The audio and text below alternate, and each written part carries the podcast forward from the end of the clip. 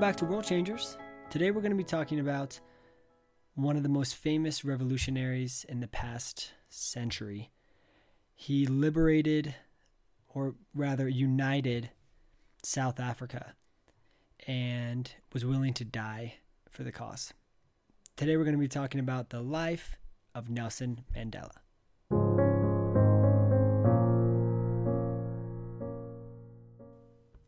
Nelson Mandela was born July 18th, 1918. He was born in South Africa in a little village called Mivezo. And his dad was actually the chief of a tribe, um, the Tembu tribe. They spoke this language called Xhosa. And I apologize in advance. Uh, a lot of these African words are hard for me to pronounce. But yeah, so I guess you could say he was born into royalty, although it was a really small village. Um, his uh, mom was one of uh, he, she was the third of four wives um, of his dad, and so she this dad ended up having um, a lot of kids. From Nelson's mom, they had nine daughters and four sons. So I guess polygamy was cool. Um, his dad actually died in 1927, so Mandela was only nine years old. His birth name was actually Rolihlahla, and um, he so his dad dies, which continues the trend. If you guys are a frequent listener, uh, it's all it's more common than not that one of these world changers has a significant other um, die in their childhood or youth. So he fits that category. Um, so he's just kind of in this small village. His dad dies, and then a um, a neighboring kind of powerful man named Jongintaba Dalindyebo. Um, he was his high ranking regent and he kind of takes him in. So he just kind of gets taken from his family and raised by this guy, pretty much adopted. And he starts training him to be a leader in the tribe. Um, and because he got adopted by this family, he has the opportunity to, um, the first one in his family actually, to get some formal education. And so he completes his primary studies at just a, a local missionary school. And while he was there is actually when the teacher um, dubbed him Nelson, which was common practice uh, for African students to like receive an English name.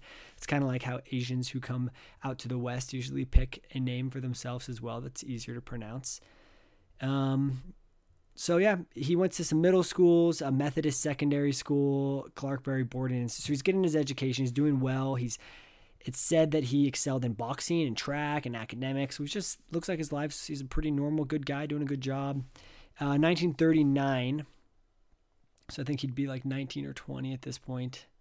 Um, he enters a pretty good school, the University of Fort Hare, and this was the only Western style higher learning institute that blacks could attend, South African blacks could go to. So pretty awesome that he has this opportunity. There's not a, a lot. Um, I mean, this is the only option he has, you know. And so he does well there. Um, he ends up making a friend, a lifelong friend named Oliver Tambo. And, and while he was there, he gets put in charge of this um, like minority club council kind of thing. And they end up boycotting. And they are trying to get equal rights um, because they don't have equal rights at the time, and and so they wanted to go against some of the university policies, and they end up getting expelled. So right away, young age, he's like it's his first or second year in university, and they boycott, and he's already an activist, standing up for what he believes in. He goes home, and his stepfather and, and tribe are really upset that they had you know put sent him out to get this education. He's kind of let them down. The university said that if he would recant his statements and come back and be a part of that club, um, that they would let him back in. And from what I've found, he said no. Um, at the same time, his uh, stepfather, his his legal guardian, I guess, um, has arranged a marriage for him, which at the time in their culture was his legal right to do and Mandela didn't want to do it, so he just bounced. So he's like 21 years old, 20, 21, and he goes to Johannesburg and he's working as a guard, a night watchman. Eventually, he starts working as a law clerk. Um, and he actually completed his bachelor's degree from that university, Fort Hare, where he was expelled from, by correspondence. So I guess like online studies, sort of uh, equivalent. Um, he started looking at law. He was studying a little bit of law at this university of Witwatersrand. Um, but at the time, he he started getting more involved into these political movements, especially against racial discrimination. And he started, you know, kind of rising up in the ranks. In 1944, so he'd be like 26 years old, he joins the African National Congress. And he's with his buddy Oliver Tambo. And um, yeah, he becomes like a big part of this. Uh, what's funny is this is kind of parallel to uh, some other revolutionaries that we've seen. I mean, Gandhi, as you'll see, has a lot of similarities with Mandela. He also went into law to try to figure out how he could change things, got into political movements.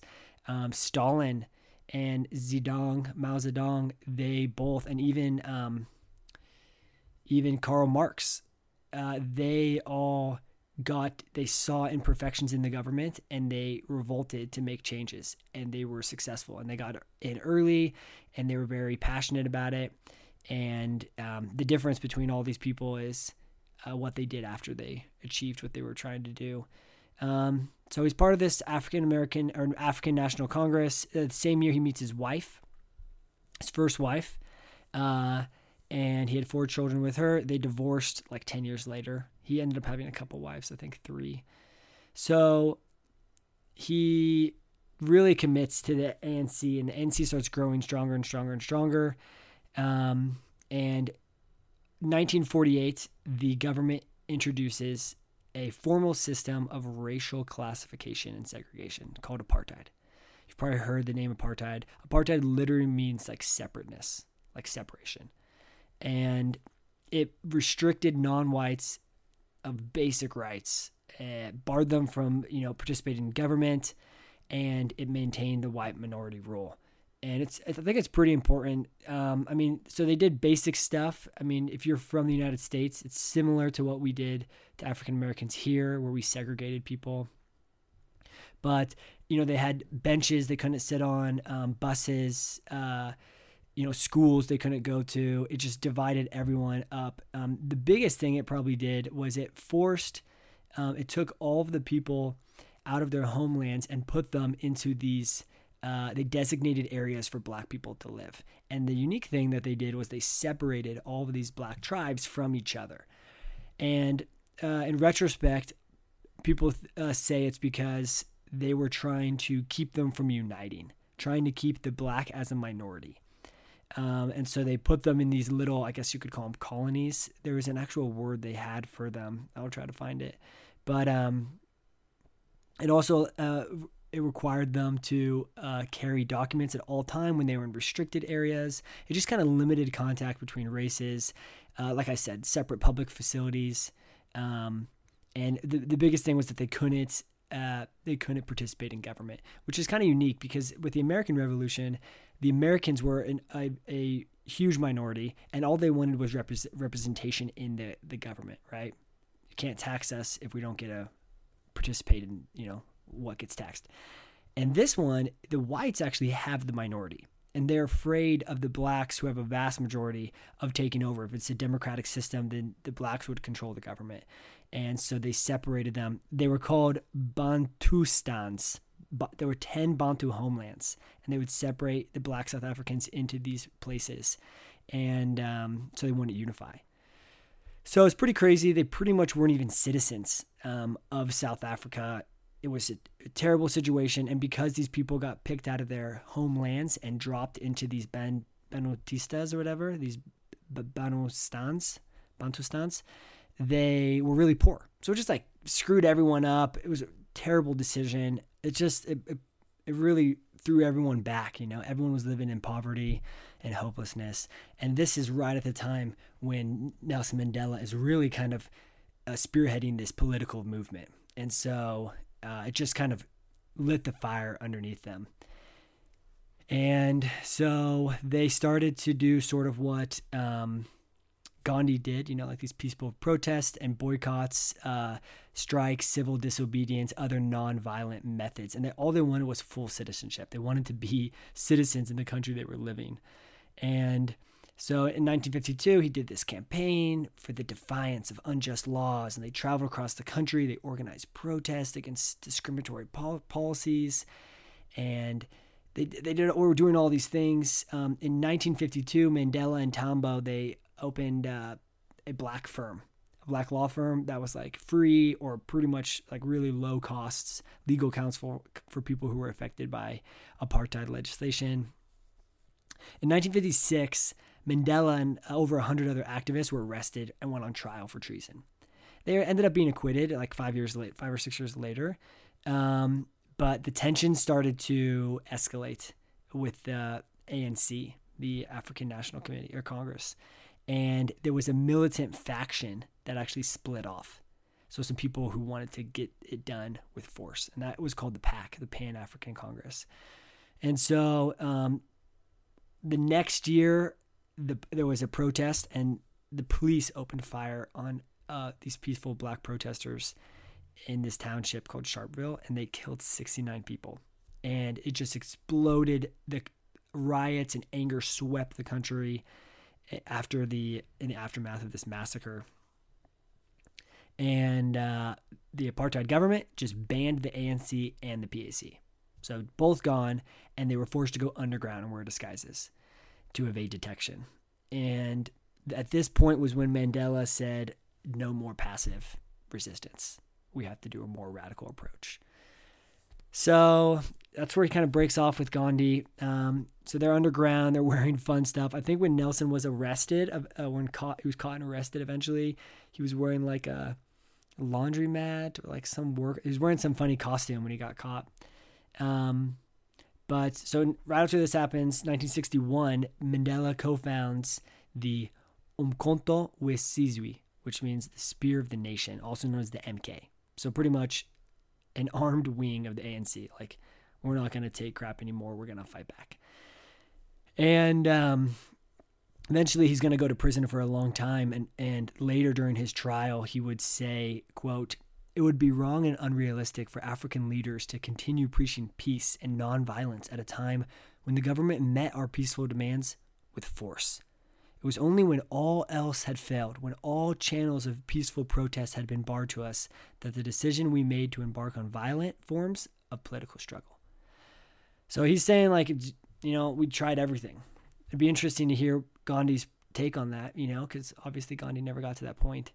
Um, anyways, they start sabotaging stuff, right? That's kind of their main thing. They're not really like killing people or assassinating people. They're trying, I, I mean, Mandela wasn't trying to they were mostly sabotaging like buildings and like lighting stuff on fire and stuff. And um, 1962, uh, Mandela he leaves the country illegally to attend a conference and to visit Tambo, who's in London. He's also exiled, and right after he returns, he gets arrested and goes to prison for five years for leaving the country and for inciting a strike or whatever. So he's in prison, and the next year, the police raid a hideout and they find um, all these people and how they were planning to do this sabotage. And they bring Mandela and some other people to trial for sabotage, treason, violent conspiracy, and other things. And um, the good news is that Mandela and these other defendants actually barely escaped getting killed.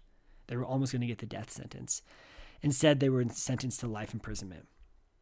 And this trial went on. It lasted eight months. It was called the Rivonia trial, but it was like really famous. It got international attention. Everyone knew about it. And in his closing statements, um, he has his famous line where he said, quote, I've cherished the ideal of a democratic and free society in which all persons live together in harmony and with equal opportunities. It is an ideal which I hope to live for and to achieve. But if it needs be, it is an ideal for which I am prepared to die. So he goes to jail. Uh, for what he believes is the rest of his life.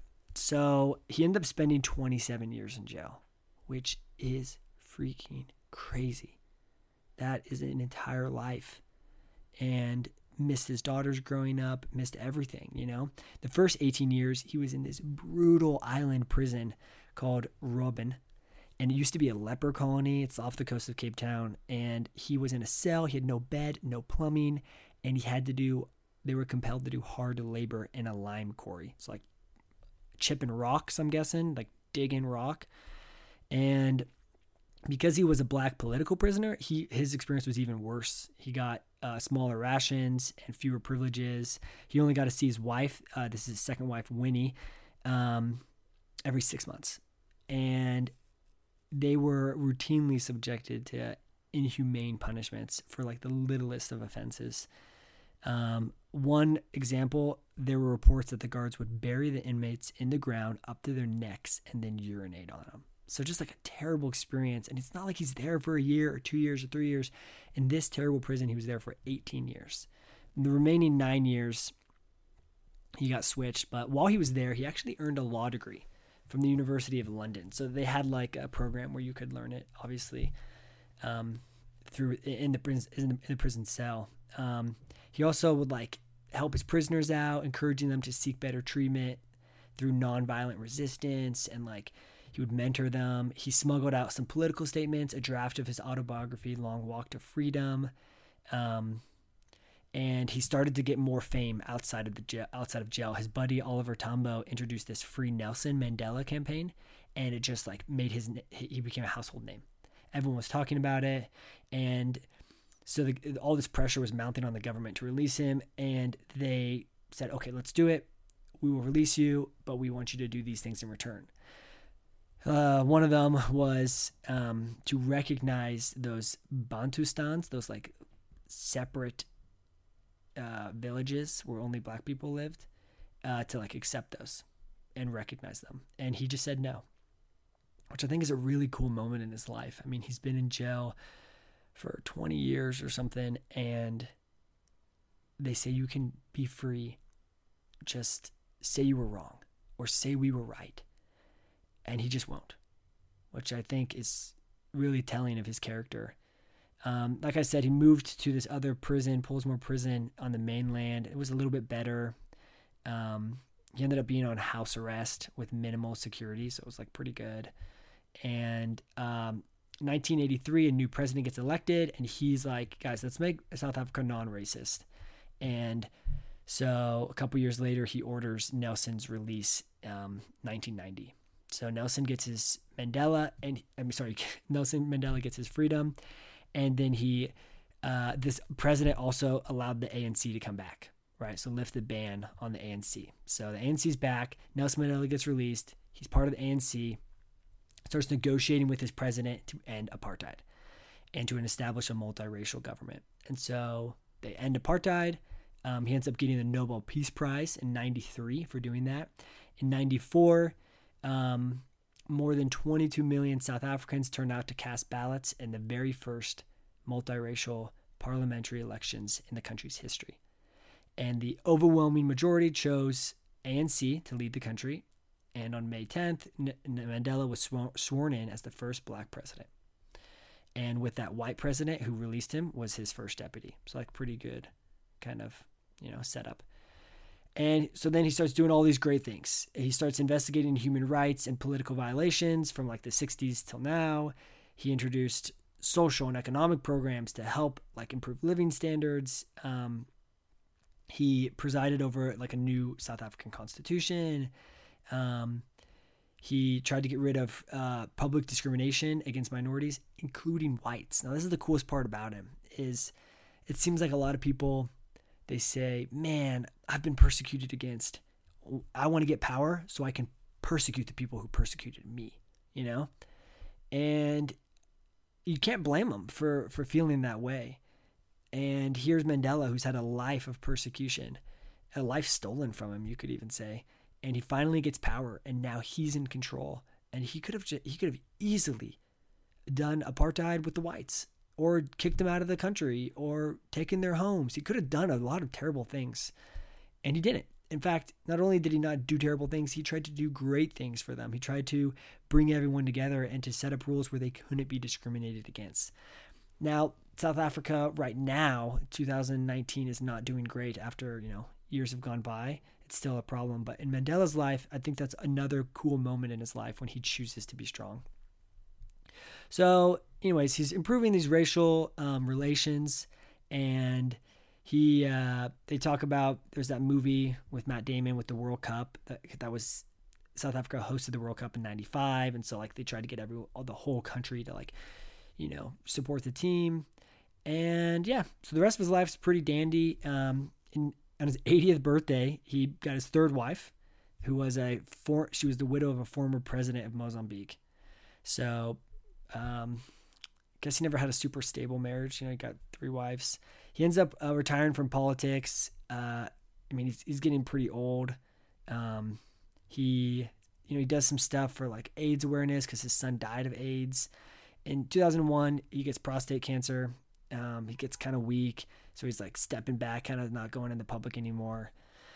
Um, 2009, the United Nations uh, declared July 18th Nelson Mandela International Day, and so he's done a great job. And then 2013, just six years ago, um, Nelson Mandela dies from a re- recurring lung infection. So that's pretty much his life. Let's jump in and go over some fun quotes.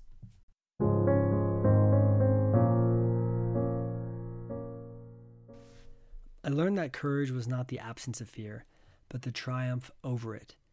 The brave man, the brave man is not he who does not feel afraid, but he who conquers that fear. Live life as though nobody is watching and express yourself as though everyone is listening. One of the most difficult things is not to change society, but to change yourself. As we are liberated from our own fear, our presence automatically liberates others. Difficulties break some men, but make others. No axe is sharp enough to cut the soul of a sinner who keeps on trying, one armed with the hope that he will rise even in the end. Everyone can rise above their circumstances and achieve success if they are dedicated to and passionate about what they do. A winner is a dreamer who never gives up.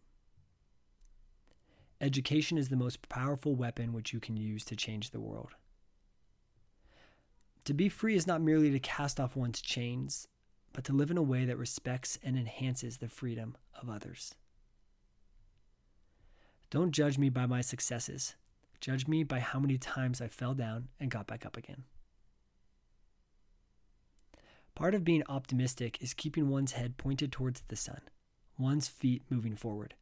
There were many dark moments when my faith in humanity was sorely tested, but I would not and could not give myself up to despair. That way lays defeat and death. If you want to make peace with your enemy, you have to work with your enemy. Then he becomes your partner. It always seems impossible until it is done. All right, let's move on and go over some fun facts. So we talked about his birth name being Rolihlahla, uh, which means pulling the branch of a tree or troublemaker, which is kind of funny that the, his name was kind of troublemaker. Uh, he's there's a woodpecker woodpecker named after him. Kind of funny. There's also streets named after him like everywhere. Um, we talked about how he married a first lady. Um, he was a master of disguise uh, he said, I became a creature of the night. I would keep to my hideout during the day and re- uh, would emerge to do my work when it became dark. Kind of fun. He uh, he loved boxing. He said, I did not like the violence of boxing. I was more interested in the science of it. How you move your body to protect yourself, how you use a plan to attack and retreat, and how you pace yourself through a fight. Kind of fun. He's uh wined and he's been wined and dined by world leaders all over, but his favorite dish is tripe. Yeah, stomach lining of farm animals. Still, his he loved eating it. Pretty gross. Uh, he was on the U.S. terror watch list until 2008, at the age of 89. That's when he finally, I guess, wasn't a threat anymore. um, while he was in prison, he would read uh, William Ernest Henley's poem called Invictus to the fellow prisoners. It's about never giving up. And um, he loved the lines I'm the master of my fate, I'm the captain of my soul, which is pretty cool. Okay, well, that's enough. Let's just kind of summarize why we think he's on this list. It's really fun to see how similar he is to other people that are on this list and I mean, you get Mandela juxtaposed, Gandhi juxtaposed, Stalin, and you have similar beginnings. Um, tough childhoods in a land that is run or by is not being run effectively and they want to make change for the good of people. It's kind of like all of their origin story. And then how they do it. Um, some people do it.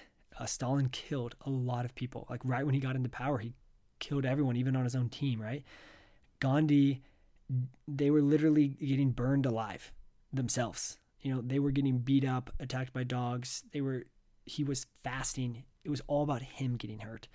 And then Mandela's a little bit in the middle. You know, he, he starts off with Gandhi and then he starts pushing back a little bit. And then kind of comes full circle and goes back to the Gandhi situation. But I think what he did is obviously amazing, getting the Nobel Peace Prize, um, uniting this country. I think race is such a hard thing for this world to get over. Um, and he worked with that, he dealt with it, and in a way he succeeded you know i mean his legacy like i said things have changed through corrupt leaders and stuff like that but in his life what he did was amazing. I think the fact that he went to jail for so long kind of separates him from anyone else on this list. But his resoluteness his his courage to stick to what he knew was true regardless um, of what it took even if it was 27 years in prison even if it was his life even if it was 10 more years in prison, like when they asked him to go. I think it just says a lot about his life.